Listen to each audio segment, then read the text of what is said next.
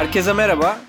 Punto olarak yeni bir podcast serisine başlıyoruz. Yaklaşık bir hafta sürecek ve 3 bölüm üzerinden Roman Abramovich'in Chelsea dönemini anlatmaya çalışacağız. Mustafa ile birlikte. Mustafa hoş geldin. Hoş bulduk Güner. Senin de dediğin gibi Roman Abramovich'in Chelsea'yi aldıktan sonraki 17 yıllık dönemini mercek altına alacağız. Niye böyle bir seri yapıyoruz diye sorarak başlayalım istersen. Evet yani aslında bu biraz benim herhalde kişisel projem denebilir. Ben e, ilk olarak geçen yıl bu dönemlerde e, kafamda bununla alakalı bir şeyler belirmeye başlamıştı. E, tabii daha sonra bir şeyler oldu bitti derken e, bugüne sarktı bir anlamda. E, sonuçta hani ne anlatmak istediğin kadar biraz e, ne biçimde yaptığını da önemli zannediyorum. Ee, ilk başta aslında benim aklımda böyle uzunca bir yazı şeklinde vardı. Sana da bahsetmiştim. Ama e, bu uzunca yazı hem belki benim için daha yıpratıcı olacaktı hem de e, belki okuması daha zor olacaktı bilmiyorum. E, daha sonra bunu böyle e, sözlü olarak karşılıklı konuşarak anlatmanın aslında daha güzel olabileceğini düşündük ve işte şu anda buradayız. Ee, hani neden böyle bir şey yapmak istiyoruz? Ya birincisi dediğim gibi zaten biraz kişisel olabilir. Ben e, işte geçen sene biraz daha e, olaylara böyle uzaktan bakmaya e, çalışmaya başlamıştım. Futbol okumalarını da biraz bu şekilde gerçekleştirmeye çalışıyordum. E, öyle olunca böyle bir noktada sanki hepsi bir araya geldi. Hazard'ın ayrılışı, işte Chelsea'nin ardarda arda gelen transferleri derken e, kafamda böyle bir hikaye oluşmaya başladı. Ve ondan sonra işte bunu anlatmak istedim aslında. hani bunun zannediyorum ki daha öncesi de vardır benim fark etmediğim şekilde. Çünkü aslında Chelsea benim Premier Lig'de ilk sempati duyduğum takım. Yani bunu da e, dürüst bir şekilde söylemem lazım. E, işte Premier Lig söylüyoruz hep 2003 yılında ilk defa Türkiye'de e, yayıncı buldu, yayınlanmaya başladı. E, o dönemde biliyorsun sen de Chelsea bir anda bir sansasyon olarak karşımıza çıktı. Yani evet o dönemlerde de United ve Arsenal çok ön plandaydı ama işte Mourinho'nun gelişi, Roman Abramovich'in gelişi derken benim işte okuduğum dergiler o dönemde Gol dergisi vardı mesela. E, televizyondaki yayınlar vesaire. Yani Chelsea benim için böyle büyüleyici bir takım halindeydi. Hani öyle de bir geçmişim de vardır. Ee, sonra zannediyorum 2010'larda daha farklı bir hal aldı. Biraz daha uzaktan bakmaya başladım vesaire. Ama hani Chelsea'ye dair de bir geçmişim vardır ve herhalde e, onun verdiği e, bir birikim var belki de bilemiyorum. Ama e, bu kişisel tarafı bir yana bırakırsak e, anlatmak istediğim şey şu. E, Chelsea aslında bu sezon bu sezon değil belki ama geçen sezon yeni bir döneme girdi. Üçüncü bir döneme girdi belki de. Bunu da aslında bu podcast serisinin üçüncü bölümünde çok daha detaylı biçimde ele alacağız. Yani bunun ilk dönemini işte Roman Abramovich'in ilk geldiği dönemi esas alırsak ilk jenerasyonu. E, daha sonra 2010'ların ortasında o Şampiyonlar Ligi'ni kazandıktan sonra ikinci bir jenerasyona girdiklerini söyleyebiliriz. Eden Hazard'lı dönem. E, o jenerasyonun da sonuna geldik ve işte Frank Lampard'la beraber yeni bir jenerasyona başladılar aslında. E, biraz bunlardan bahsetmek istiyorum bu jenerasyonlardan. Biraz da işte Roman Abramovich'in neden Premier Lig açısından veya aslında belki dünya futbolu açısından önemli bir çok önemli bir figür olduğundan ve e, neleri değiştirdiğinden bahsetmek istiyorum. Ve serinin tamamında e, bu temalara değineceğiz bir yandan. E, Roman Abramovich bana göre iki açıdan çok önemli. E, birincisi harcadığı para. Yani şöyle söyleyelim e, işte daha sonra tabii Roman Abramovich bir öncül olarak geldi. Daha sonra Paris Saint Germain ve işte Manchester City gibi onun çok benzeri olan kulüpler karşımıza çıktılar ama yani onların da çok fazla mesela para harcadığını söylüyoruz. Ee, işte Neymar transferi çok yakın dönemde e, karşımızda. Ama boyutlarını ben sana şöyle söyleyeyim. Roman Abramovich'in ilk geldiğinde harcadığı paranın boyutlarını şöyle söyleyebilirim. Ee, Paul Tompkins diye bir Liverpool yazarı var. Ee, kendisinin Transfer Price Index dediği bir indeks var. Kendisini ve yine bir başka e, sitesinde yazan bir ekonomistin aslında ortaya çıkardığı. Bu Transfer Price Index de aslında şunu hesaplamaya çalışıyor. Ee, işte örnek veriyorum 1980'de bir oyuncu için en fazla verilen para 500 bin pound'tu. Ee, daha sonra ya o dönem için rekor bir bedeldi. İşte şu anda atıyorum 200 milyon pound.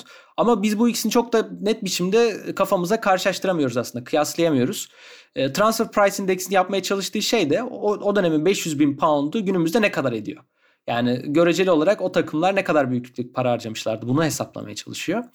E, e, Paul Tompkins'in yaptığı bu analizlere göre Chelsea'nin 2003 yılında 2003 yazında Roman Abramovich geldiğinde harcadığı para 2014 e, yılındaki yaptığı çalışmaya göre yaklaşık 340 milyon poundmuş o dönemin parasıyla. Ve e, tüm Premier Lig tarihini hesapladığın zaman en çok para harcayan Manchester City'ye kıyasla ki o da işte yaklaşık 2008 yılına denk geliyor. Yine e, sahiplik değişiminden sonra harcadıkları paraya denk geliyor. O paradan bile iki kat daha fazlaymış. O kadar büyük bir para. Yani e, Paul Tompkins şunu söylemiş o dönem yazdığı yazıda. e, Roman Abramovich gelene kadar Premier Lig'de bir sezonda e, göreceli olarak 100 milyon pound'dan daha fazla harcayan bir kulüp olmamış. Net transfer harcaması yapan kulüp olmamış ilk 11 sezonunda. Ve Roman Abramovich'in ilk geldiği sezon 340 milyon pound harcamış. E, yani 3 katından da fazla öyle söyleyebiliriz. Yani bu çok büyük para. Kısaca onu söylemeye çalışıyorum ve e, sonuçta dönemin seyrini değiştirici nitelikte oldu. Çünkü bir anlamda e, daha sonra Arsene Wenger'in tabiriyle bir finansal doping uyguladılar ve e, karşımıza yeni bir süper güç ortaya çıktı. Ee, ve aslında zaten ikinci büyük önemi bana göre de bu Roman Abramovich'in. Roman Abramovich'in satın aldığı 2003 yılından bu yana e, Chelsea 16 kere kupa kazandı. Ve e, ondan daha fazla kupa kazanan bir takım yok. Bir kulüp yok 2003 yılından bu yana. E, hemen ardından işte Manchester United geliyor 13 kupayla. Onun ardından da e, aynı sayıda kupayla Manchester City geliyor 13 kupayla. Ve bu üç takımı takip eden daha sonra kulüp Arsenal mesela 6 kupayla. Yani üçünün ciddi anlamda fark attığını ve Chelsea'nin Abramovich sonrası dönemi domine ettiğini net bir şekilde söylememiz gerekiyor ve bu yüzden de bence biraz daha sanıyorum üzerinde durulması gereken bir figür. Hatta bir Chelsea'nin atıyorum United gibi e, City gibi böyle üst üste domine ettiği bir dönem olmadı belki de Mourinho sonrası ama her zaman e, buralarda oldu ve aslında iki sezon üst üste kupa kazanamadığı bir süreç hiç olmadı. E, eğer bu sezon Şampiyonlar Ligi'ni kazanamazlarsa ilk defa olacak bu.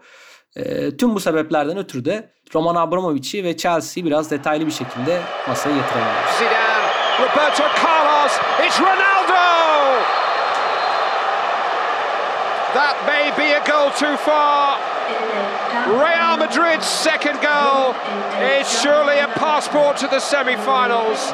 Ee, şimdi sana ilginç bir soru soracağım. Sence 21. yüzyılın en önemli futbol maçı hangisi? Bunu şundan dolayı soruyorum. Aslında bu sorunun cevabı Chelsea ve Abramovich ilişkisinin de önemli bir noktasını oluşturuyor. Yani evet bu biraz aslında e, sen de kabul edersin spekülatif bir soru. Yani çok fazla açıdan yaklaşabilirsin. Ee, çok iddialı bir cevap vermen gerekecek yani 20. yüzyılın en önemli futbol maçı dediğinde. Ama e, bazı yazarlar mesela bu maçın 2003'te 23 Nisan 2003'te Manchester United'la Real Madrid arasında oynanan e, maç olabileceğini söylüyor. E, bu maç neden önemli dersen de e, Roman Abramovich'in iddialara göre, rivayete göre bu maçı izledikten sonra Chelsea'yi satın almaya karar vermesi. E, nitekim çok heyecan verici bir maç. E, sürekli gitgelleri olan bir işte Real Madrid'in bir Manchester United'ın öne geçtiği, e, dönemin en önemli futbol yıldızlarının oynadığı işte Ronaldo'nun, e, Manchester United'da Beckham'ın daha sonra oyuna giriyor. E, işte Veron'un vesaire oynadığı bir maç. Ve Roman Abramovich'in bu maçı izledikten sonra bir futbol kulübü satın almaya karar verdiği ve işte zaten bu kararını verdikten birkaç ay sonra da Chelsea satın aldı ve e, taşları yeniden oynattığı söyleniyor.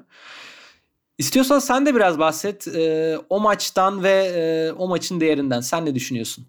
E, açıkçası kendi futbol tarihime baktığımda galiba e, aklımda net olarak hatırladığım 3-4 maçtan biri diyebilirim. Yani çünkü ben e, futbol maçlarını hafızamda tutmayı çok seven biri değilimdir. E, çok özel maçları hafızamda tutarım.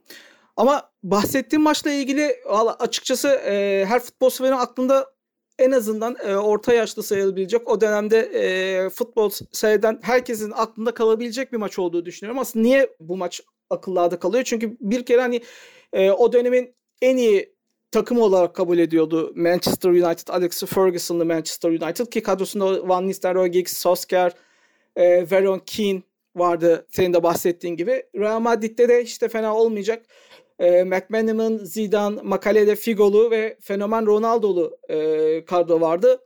Ve karşılaşma kimsenin beklemediği bir şekilde yani açıkçası o maçta skorun maçın 4-3 biteceği, 7 gol atılacağı, Ronaldo'nun hat-trick yapacağını kimse beklemiyordu ama e, bir maç içerisinde ne gerekiyorsa her şey vardı. Gol, e, hatalar, e, hayal kırıklıkları her, her şeyin olduğu bir karşılaşmaydı ve açıkçası Manchester United Real Madrid e, eşleşmelerinin çoğunda en azından 2000'li yılların başındaki eşleşmelerin çoğu gerçekten çok e, zevk veren e, gerçekten hani futbol adına doyurucu eşleşmelerden biriydi. Hani o yüzden e, Roman Abramovich'in her ne kadar ne kadar doğru e, ne kadar gerçek olduğunu bilmesek de hani okuduğumuz makalelerden e, öğrendiğimiz kadarıyla yani bu maçı seyredip Chelsea'yi almaya karar vermişse şaşırmamak gerekiyor. Çünkü dönüp baktığımızda muhtemelen Şampiyonlar Ligi tarihinin en iyi 5 maçından biridir bu maç. Evet yani şunu da söylemek lazım. Maça heyecan katan detaylardan biri de şu. Ee, ilk maçı Real Madrid kendisi aslında 3-1 kazanıyor. Ee, böyle olduğu için tabii United'ın gol bulması lazım ama maça gol yiyerek başlıyorlar. Ronaldo'nun golüyle 1-0 geriye düşüyorlar.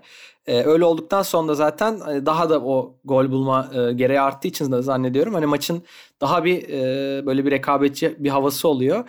E, zaten bir Real Madrid atıyor, bir United atıyor. Yani biri kaçıyor, biri kovalıyor gibi bir durum oluyor. E, önemli güzel bir maç hakikaten ve hani işte en iyi 50 maçı arasında gösterilen maçlardan biri hatta en iyi 10 maç arasında gösterilen maçlardan biri Şampiyonlar Ligi tarihinde. Ve işte o döneme kadar da futbola ilgili olan ama işte bu basit bir hobiden öteye geçmeyen bu ilgisi e, Roman Abramovich için e, bu maçtan sonra bir kulüp satın alma isteği bir anda artık e, somut bir hal alıyor. Yine işte anlatılana göre, rivayete göre. Ve bu maçtan yaklaşık 3-4 ay sonra da bir Ağustos ayında Roman Abramovich'i biz Chelsea'nin başında göreceğiz. İngiltere'ye artık geldiğini göreceğiz Roman Abramovich'in ve e, o açıdan da hani bu maçın gerçekten 20. yüzyılın en önemli maçlarından biri olduğunu söyleyebiliriz. Çünkü şöyle bir şey var bana göre. Hani 2000'lerde futbol nasıl değişti? Bunun böyle çok kabaca 4-5 e, daldan anlatmak gerekirse mesela bir taktiksel açıdan ele alabiliriz. Hani çok e, net biçimde 3-4 taktiksel süreç oldu, dönem oldu. 2000'lerin başında bu e, Rafael Benitez ve Jose Mourinho'nun sürüklediği stratejist, e, defansif bir futbol anlayışı vardı. Hatta işte bunun zirveye çıktığı dönemde biliyorsun 2004 yılında Yunanistan'ın şampiyon olduğu dönem. Avrupa Şampiyonası'nda. Yani o dönemde e, bu tip antrenörlerin körüklediği bir e, daha futbolun satranç gibi oynandığı, çok daha fazla detaylara dikkat edildiği ve bu detaylara dikkat eden antrenörlerin öne çıktığı bir dönemdi.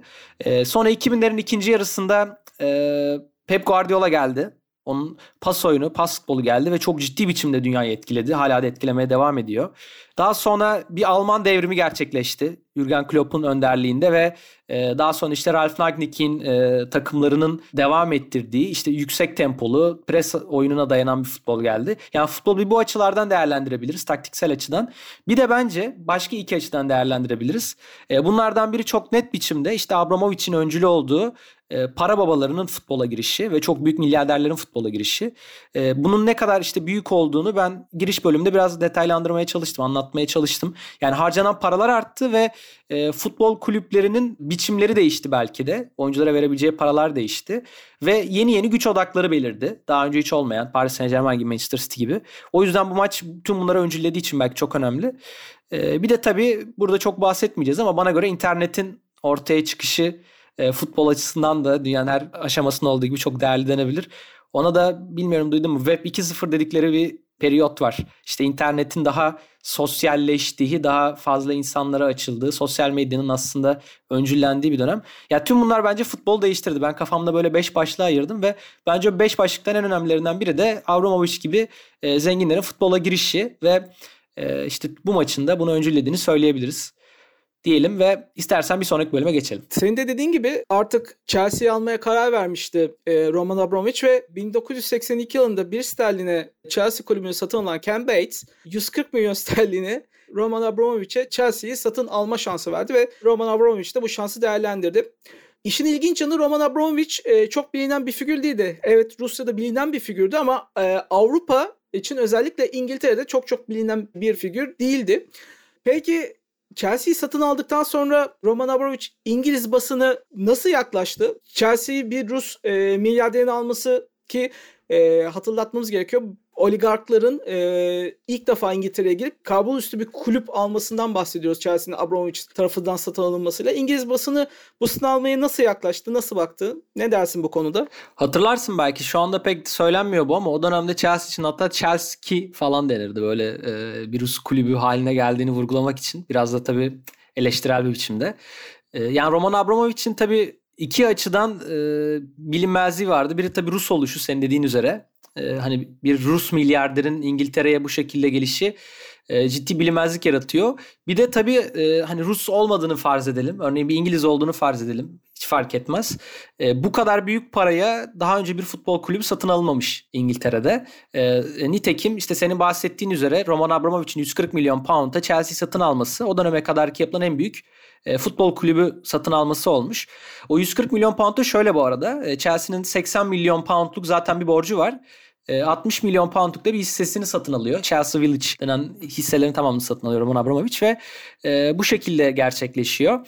E, buradan da anlaşılacağı üzere zaten Chelsea çok büyük borç altında olan bir kulüp ve e, Ken Bates yine senin dediğin üzere bir pound aldı kulübü. Bu kadar borç da bırakmış ama e, bir yandan da aslında yükselişte olan bir kulüp Chelsea. Çünkü bir önceki sezonu dördüncü sırada bitiren bir kulüp.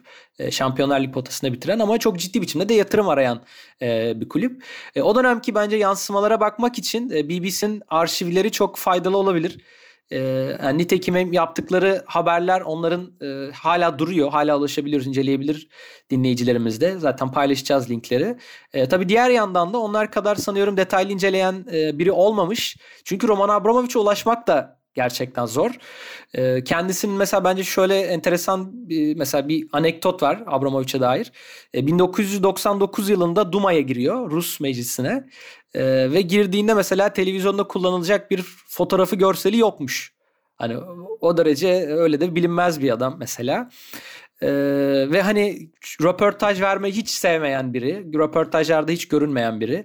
Hatta şöyle söyleyeyim. işte 2003'te ilk kez kulübü satın aldığında birkaç yere konuşuyor. İşte biri BBC daha sonra Guardian. Ee, daha sonra 2006 yılında Guardian'a verdiği bir röportaj var. Ve sonra biz yaklaşık 10 yıl kadar Abramovich ne duyuyoruz ne görüyoruz. Bilinmez bir adam olarak e, perde arkasında işlerini sürdürmeye devam ediyor. E, hatta işte menajerlerle yaptığı görüşmelerde böyle çok enteresandır. Mesela Carlo Ancelotti'nin anılarında bahseder. Diğer belki menajerlerde de görebiliriz.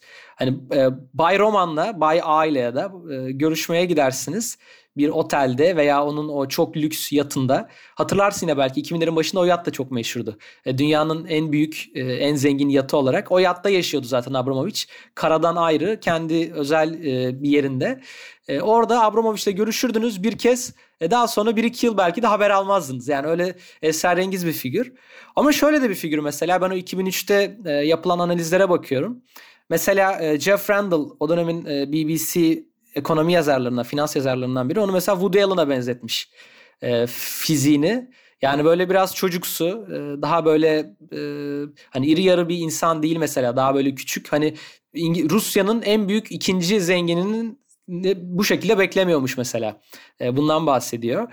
E, işte diğer yanda Steve Rosenberg'in o dönemde yaptığı röportaj haberine bakıyoruz. Rosenberg'de e, belki hala tanıyanlar vardır. Ben karşılaşıyordum e, nitekim. BBC Moskova muhabiri. O dönemde e, Çukotka bölgesine gidip Roman Abramovich'le röportaj yapmaya çalışıyor. Çukotka'da şöyle bir yer. Abramovich'in e, Duma'ya girdiği bölge. E, o bölgeden seçilip işte meclise giriyor. Ama Rusya'nın en doğusu. Yani bayağı Kamçatka bölgesinde falan oralarda. Ve e, hani şu anda Wikipedia'dan baktığımızda 737 bin kilometre karede 50 bin kişinin yaşadığı bir bölge. E, hani insandan daha çok muhtemelen e, belki de hayvanların falan yaşadığı bölge. Hiç gelişmemiş bölge. Öyle bir yere gidip Abramovich'i bulup röportaj yapmaya çalışıyorlar mesela. Ee, orada da Rosenberg yine karşılaştığı enteresan bir şey. Kendi açısından e, zannediyorum. İşte beyaz kazağı, kot pantolonuyla karşıma çıkan gayet sade düz bir adam. Hatta çekingen, e, işte pek konuşmaktan e, böyle istemeyen biri. Ve sadece su içiyordu diyor mesela. Ki bunu daha sonraki röportajlarda da göreceğiz. Ama Abramovich içki de içmezmiş e, vesaire. Yani böyle daha işte bilinmez, e, utangaç bir figür olarak resmediliyor o dönemde İngiliz basınında ve daha sonra da böyle aslında resmedilmeye devam edecek. Çünkü bilinmiyor hiçbir şey, hala bilinmiyor. Ee, nasıl zengin olduğu kısmına gelirsek e, işte ilk haberlerde bunu görüyoruz. Nasıl zengin olduğundan bahsediliyor tabii. Ee, o, o dönemde tabii Sovyetler Birliği'nin yıkılmasından sonra e, devlete ait olan kuruluşlar özelleştirilip e, işte belli yandaşlara Boris Yeltsin'in yakınındaki 5-10 insana veriliyor. Bunlara tabii oligark deniyor ve bu oligarklar bir anda inanılmaz zengin oluyorlar. Çünkü hani koskoca devletin e, bütün örnek veriyorum kaynaklarına sahip olup çok büyük paralar elde ediyorsun. E, işte bunlardan biri mesela Boris Berezovski.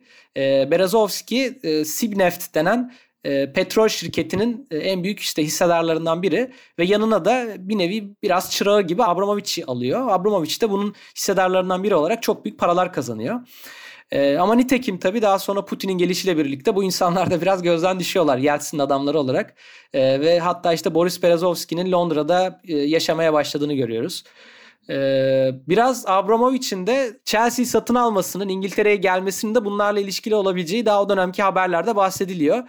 Çünkü Putin'in gelmesi sonrası e, belki Abramovich'in de Rusya dışında da bir çıkış kapısı olması gerekecek yani. E, yatırımlarını yapacağı, paralarını aktaracağı belki de. E, nitekim yine o dönemlerde yapılan röportajlardan biri e, Jeff Randall konuşuyor. E, Abramovich'e soruyor. Bay Abramovich e, buraya para kazanmaya mı geldiniz? Bu işin ucunda param var diyor.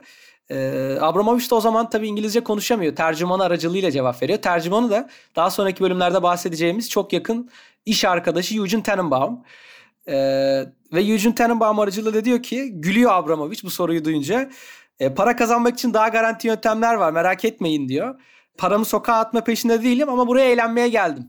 Eğlenmek de benim gözümde kupalar kazanmak ve başarı kazanmak diyor. E, ve aslında gerçekten sözünün arkasında durduğunu söyleyebiliriz Abramovich'in. Çünkü buraya e, çok ciddi anlamda yatırım yaptı. Yani para kazanmaktan ziyade para koydu Chelsea 17-18 senede ve belki de tek derdi kazanmak oldu gerçekten. Ee, onu söylemek lazım.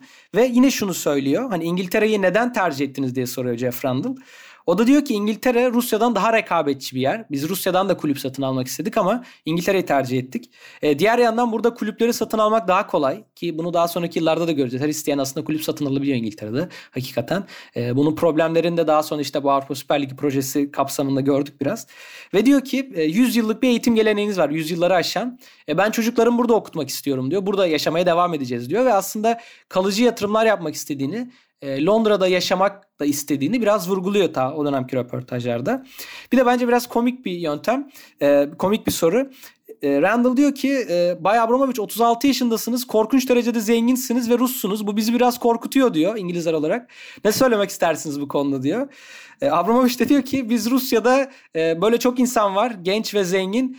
Ama biz diyor zaten genç ölüyoruz diyor. Genç öldüğümüz için de diyor paramızı kazandıktan sonra harcamaya bakarız diyor. Roman Abramovich böyle bir açıklaması da var. Ee, ve hani bu anlamda da daha sonra gelecek işte Amerikalı sahipler veya başka ülkelerden gelen sahiplerden çok farklı bir yönü olduğunu bana göre gösteriyor açıkçası. Çünkü işte daha sonra Liverpool'u satın alan veya Manchester United satın alan e, kulüp sahiplerinin esas e, hedeflerinin e, bir yatırım olduğu ve aslında paralarının peşinde olduğunu göreceğiz. Yani e, hani bu paralarının arttırma hedefinde olduğunu göreceğiz. Abramovich'in motivasyonu biraz daha farklı ve hani rich man's plating olarak tanımlanmış o dönemde e, BBC tarafından. Yani bir zengin adamın oyuncağı gibi e, tanımlamışlar Chelsea projesini. O anlamda çok da yanlış olmayabilir.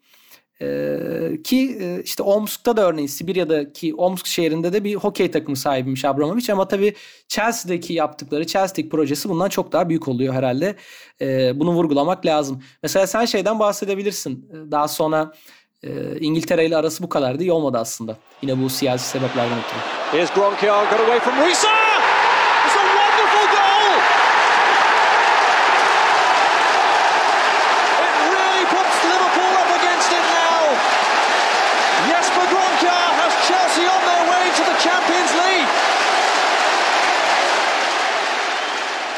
Öncesinde bir ekleme yapacağım. Sen e, Carlo Ancelotti'nin analığında Abramovich'in ünlüyatından bahsettin. Benim de aklıma geçen yaz çıkan Luka Modric'in e, kitabında bahsettiği benzer bir anı vardı. Modric Tottenham'a transfer olmadan önce Chelsea transfer olma ihtimali varmış ve e, kendisi Abramovich'in yatında e, Abramovich'le görüşmüş. O, o anı da şöyle anlatıyor Luka Modric. Eşi Vanya ile birlikte e, bir özel jet kendisini Zardar'dan alıp e, Hırvatistan'daki Zadar şehrinde alıp Kan'a getiriyor. Kan'dan da e, Nis'e gidiyorlar ve Nis'in 30 kilometre açıklarında bir e, özel e, Abramovich'in güvenliği gelip e, ikisini alıp işte hızlı e, bir sürat teknisiyle Abramovich'in yatına götürüyormuş ve e, yatında sadece Abramovich'le oturup transferi konuştuğunu anlatıyor.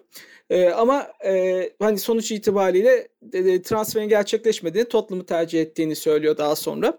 E, bu noktada senin dediğin kısımda da şunu eklemek gerekiyor. Evet dinleyicilerimiz belki e, hatırlamıyor olabilir ama 3 yıldır Roman Abramovich Chelsea karşılaşması seyredemiyor İngiltere sınırı içerisinde. Çünkü e, İngiltere ile Rusya arasında e, casusluk meseleleri nedeniyle hatta e, İngiltere'de yaşayan iki Rus daha önce casus olduğu söylenen e, bir kişi ve kızı Rus ajanlığı tarafından zehirlenmesi nedeniyle Ruslara İngiltere vize vermiyor ve Abramovich'in de e, oturma ve vize süresi dolduğu için e, İngiltere'den bir vize alamadı ve vize alamadığı için hatta İsrail vatandaşlığına geçti. İsrail üzerinden İngiltere'ye gitmeye çalıştık. Çünkü İsrail e, vatandaşları İngiltere'ye e, vizesiz girebiliyor. Ama e, İngiltere tabii ki bahsettiğimiz kişi Roman Abramovich olduğu için hani bunu müsaade etmiyor. Sonuç itibariyle hani Roman Abramovich Rus kimliği ve vatandaşlığıyla biliniyor. O yüzden en son seyrettiği Chelsea maçı UEFA Kadınlar Şampiyonlar Ligi finalinde Göteborg'da oynanan ve e, Chelsea'nin 4-0 kaybettiği Barcelona karşılaşması. O nedenle aslında hani tribünlerde de e, Roman Abramovich uzun zamandır bir Chelsea maçı seyredemiyor. Onun notunu da düşelim. Ama İngilizlerin e, Abramovich'e olan tutumu değişmiyor. E, sen Chelsea'yi aldıktan sonraki İngiliz basındaki tepkileri anlattın e, ve İngiliz'in e, bakış açısını anlattın. Bu noktada benim aklıma şu soru geliyor. Peki neden Chelsea? E, o dönemde Chelsea evet İngiltere futbolunda çok vasat bir takım değil ama zirveyi zorlayan şampiyonluk görmeyen hatta son şampiyonluğunun üzerinden 50 yıl geçen bir kulüp. E, Arsenal gibi o dönemin hem futbol olarak hem de başarı olarak üst düzey takımlarından biri varken Tottenham gibi Kuzey Londra'nın önde gelen kulüpleri varken Abramovich niye Chelsea'yi tercih ediyor? Evet o kısmı da enteresan gerçekten. Yani daha sonraki tanıkların yorumlarını dinlediğimiz zaman enteresan bir tablo ortaya çıkıyor. E, çünkü Roman Abramovich bir İsviçreli yatırım firmasına e, analiz yaptırtıyor. Hangi kulüpleri satın alabilirim, hangi kulüpler satın alınabilir diye bir analiz yaptırtma peşine giriyor. Ve bu analize göre e, işte onlar da birkaç kulüp öneriyorlar. Örneğin işte e, diyorlar ki Arsenal o dönemde satın alınamayacak bir kulüp. Ve işte Arsenal Roman Abramovich satın aldığında da namalip şampiyon olan bir kulüp. Hatırlarsın Arsene Wenger döneminde hani biz bu kulüp satın alamayız şeklinde mesela bir rapor veriyorlar. Ama daha sonra öğreniyoruz ki bir Wall Street Journal yazarının Joshua Robinson'ın yazdığı The Club diye bir kitap var. Premier Lig'in kulüp sahipleri üzerine e, onlarla yaptığı röportajlardan ortaya çıkan güzel de bir kitap. O kitaptan mesela e, anlatılanlara göre David Dean şöyle söylüyor. O dönemin Arsenal'in başkan yardımcısı. Yani böyle bir durum yok da aslında böyle bir teklif gelse satabilirdik kulübü diyor. Ve e, hani düşündüğünde eğer Roman Abramovich Arsenal satın alsaydı e, Arsenal zaten o dönemde Premier Lig'in Manchester United ile beraber en büyük gücüydü. Yani kulübün geleceği noktayı herhalde tahmin etmek çok güç şu anda. Yani Manchester City'den bile çok daha önde olabilirdi. Hani böyle bir durum da var. E, Tottenham'ı satın almaması biraz enteresan. E, şuraya tekrar getireyim e, sözü. İşte Steve Rosenberg dedim ya Çukotka'ya gidiyor onun yaşadığı yere röportaj yapmaya. E, İngiltere'de tabii biraz hangi takımı tuttuğunu söylemek Türkiye'deki kadar sakıncalı değil. Yani herkes hangi takım tuttuğunu söyler. İşte Prince William mesela Aston Villa taraftardır. Fanatik. E, oğlu öyledir. Gary Lineker Leicester taraftardır. E, hatta eski spor bakanı İngiltere'nin Tony Banks bir Chelsea taraftarıymış ve e, Roman, Roman Abramovich e, kulübü satın aldığında BBC'nin e, görüşlerine başvurduğu isimlerden biri ve şüpheli yaklaşıyor. Yani bu insanı tanımıyoruz, e, kim olduğunu bilmiyoruz. Ben hani öğrenene kadar biraz şüpheli yaklaşacağım falan diyor. Neyse Steve Rosenberg de orada hani biraz small talk yapmaya çalışıyor. Ağzına laf almaya çalışırken Abramovich'in. E, ben de Tottenham taraftarıyım. Bay Roman gibi bir şey söylüyor. Abramovich böyle gözleri açılıyor biraz. Aa öyle mi? Az kalsın kulüp satın alıyordum diyor. Hani Tottenham'da aslında Chelsea'den hemen önce Abramovich'in önüne gelen bir kulüp. Ama e, reddetmelerinin sebebi Tottenham'ın Chelsea'ye göre çok daha e, yerleşim yeri olarak daha kötü bir yerde yer alması. Hatta yine rivayete göre bilmiyoruz ne kadar doğru ama e, arabasıyla beraber e, Tottenham stadının olduğu yerden geçerken ya burası Sibirya'dan bile daha kötüymüş diyor. Omsk'tan bile daha kötüymüş diyor mesela. E, tabii ne kadar doğru olduğunu bilmiyoruz artık. Orası tartışılır. Chelsea'nin yerleştiği yerse aslında Londra'nın çok daha iyi bir muhiti, daha zengin bir muhiti ve e, dolayısıyla anladığım kadarıyla Roman Abramovich biraz cezbeden bir durumda bu. Ama tabii e, bundan da öte en önemli sebep Chelsea'nin e, zaten onu satın alacak bir sahibi bekliyor oluşu. E, az önce bahsetmiştik yani çok ciddi borçları olan bir kulüp oluşu. Ve diğer bir önemli sebebi de Tottenham'a nazaran Chelsea'nin çok daha hazır bir kulüp oluşu aslında. Ona da şuradan geleyim. O da yine bir aslında çok tarihte kırılma noktası olarak değerlendirilebilir. Chelsea bir önceki sezon Roman Abramovich'i satın almasından bir önceki sezon ligi dördüncü sırada bitiriyor. Liverpool'un e, önünde bitiriyor ve e, o da şöyle ligin son maçına girilirken aynı şu anki durum gibi belki de e, Liverpool'la Chelsea arka arkayalar ve ligin son haftasında karşı karşıya geliyorlar. Karşılaşma oynuyorlar ve eğer Liverpool o maçı kazansa Şampiyonlar Ligi'ne giden takım Liverpool olacak. Ve muhtemelen Şampiyonlar Ligi'ne gidemiyor olsa Chelsea, Roman Abramovich de Chelsea'yi satın almaktan vazgeçecekti. Çünkü ilk sezonunda yaptığı transferlerin büyük bir kısmı da bu Şampiyonlar Ligi vaadiyle gelen oyuncular e, baktığında. Yani o maçın öneminde gerçekten çok büyükmüş ve e, o dönemki takımın başında da yine e, daha sonra Premier Lig tarihinde önemli bir figür haline gelecek. Claudio Ranieri var Chelsea'nin başında. E, yine bir kırılma anında takımın başında olduğunu görüyoruz Ranieri'nin de. E, hatta e, daha sonraki yıllarda Sven Göran Eriksson'un şunu açıkladığını duyuyoruz. O dönemlerde İngiltere milli takımı başında olan Eriksson E, Abramovich onunla bir görüşme gerçekleştiriyor. E, futbol dünyasını çok bilmeyen biri olduğu için e, bu dünyanın en bilinenleriyle görüşüp fikirlerini almak istiyor aslında. Ve Eriksson da ona diyor ki işte hangi kulüp satın almalıyım diye soruyor Abramovich. Eriksson ona söylediği Chelsea'yi al çok daha hazır bir kulüp birkaç takviyeyle tepeye oynayabilirsin diyor. E, Tottenham için ise onların takımının yarısı değişmesi lazım diyor. Çünkü Tottenham daha o dönemlerde hala bir orta sıra e, kulübü niteliğinde. E, dolayısıyla hani Chelsea satın almasının aslında birkaç sebebi var. E, ama bunlar da aslında çok kırılgan sebeplermiş yani onu görebiliyoruz. E, o açıdan da hani tarihin çok farklı bir şekilde başka bir şekilde e, gerçekleşebileceğini söylemek de bence mümkün. O da o açıdan da enteresan bence. Peki sonra ne oldu e, diye e, aklıma geliyor. Çünkü kulübü satın aldı. Fakat bu kulübü daha önce hiç bir futbol kulübü sahibi olmayan biri nasıl işleyişi düzenledi? Neler yaptı? Evet yani o da şöyle e, tabii Abramovich'in aslında bir futbol sever olduğu ve hani 2003'ten önce de futbolu izlediği falan söyleniyor ama e, hani bunun ne kadar doğru olduğunu bilemiyoruz. Bu ayrı bir şey. Ama öyle bile olsa tabii bir futbol kulübü sahibi olmak ve bunu yönetmek çok apayrı bir şey. Ve e, satın aldıktan sonra Abramovich'in öncelikle kendinin çok güvendiği belli insanlarla çalıştığını görüyoruz ki e, aslında bunu kariyerinin tamamında göreceğiz. Yani Roman Abramovich hani şunu da söylemek lazım. Belki karakterinden bahsederken buraya değinmedik. E, bir yetim olarak büyümüş ve e, belki bunun da doğurduğu bir güvensizlik, belki Sovyetler dönemi yıkıldıktan sonraki dönemde büyümenin de verdiği bir güvensizlik bilemiyorum. E, çok e, içine kapanık, çok kısıtlı bir çevreyle görüşen e, biri ve çok nadir insanlara güvenen biri. Yani aslında çevresinde belki de çok güvendiği 5-10 insan var ve sadece bu insanlar aracılığıyla iş yapıyor. Dolayısıyla Abramovich'in güvenini kazanmak çok zor ama güvenini kazandığınız zaman da aslında Abramovich'in eli ayağı alıyorsunuz. Onu söylemek lazım. E, bunu niye anlatıyorum? İşte Abramovich kulübü ilk satın aldığında böyle güvendiği birkaç kişi var. E, biri zaten Chelsea'yi satın almasında aracı rol üstlenen Pini Zahavi. E, bir e, Yahudi futbol menajeri ki özellikle 2010 2000'lerin başında çok ciddi biçimde e, transferlerde söz sahibi olduğunu göreceğiz futbol dünyasında. Bir diğeri işte şu anda günümüzde çok güçlü olan Marina Granovskaya. E, kendisi Sibnef'teyken mesela onun altında çalışan yöneticilerden biriymiş. O dönemde güvenini kazanmış Abramovich'in. Bir diğeri işte Eugene Tenenbaum.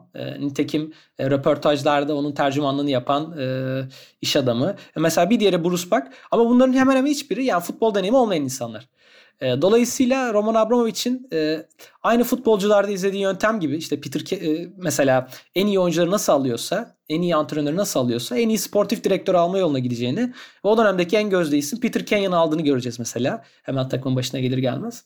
E, ve daha sonraki süreçte aslında biraz enteresan biçimde ilerleyecek. Biz e, bu sürecin nasıl ilerlediğini, Roman Abramovich'in kimlerle çalışmaya başladığını, yakın çevresi nasıl değiştiğini, ne gibi yatırımlar yaptığını ve futbol fikirlerinin ne biçimde geliştiğini e, daha sonraki bölümlerde inceleyeceğiz. E, onu da artık daha sonraki bölümlere atıyoruz diyelim. Chelsea serimizi böylece ilk bölümünün sonuna geliyoruz. E, Roman Abramovich'in defterini e, dürmeye devam edeceğiz e, serinin geri kalan bölümlerinde diyerek e, ilk bölümün sonuna geldiğimizi söyleyerek veda ediyoruz. Evet bir sonraki bölümde görüşmek üzere.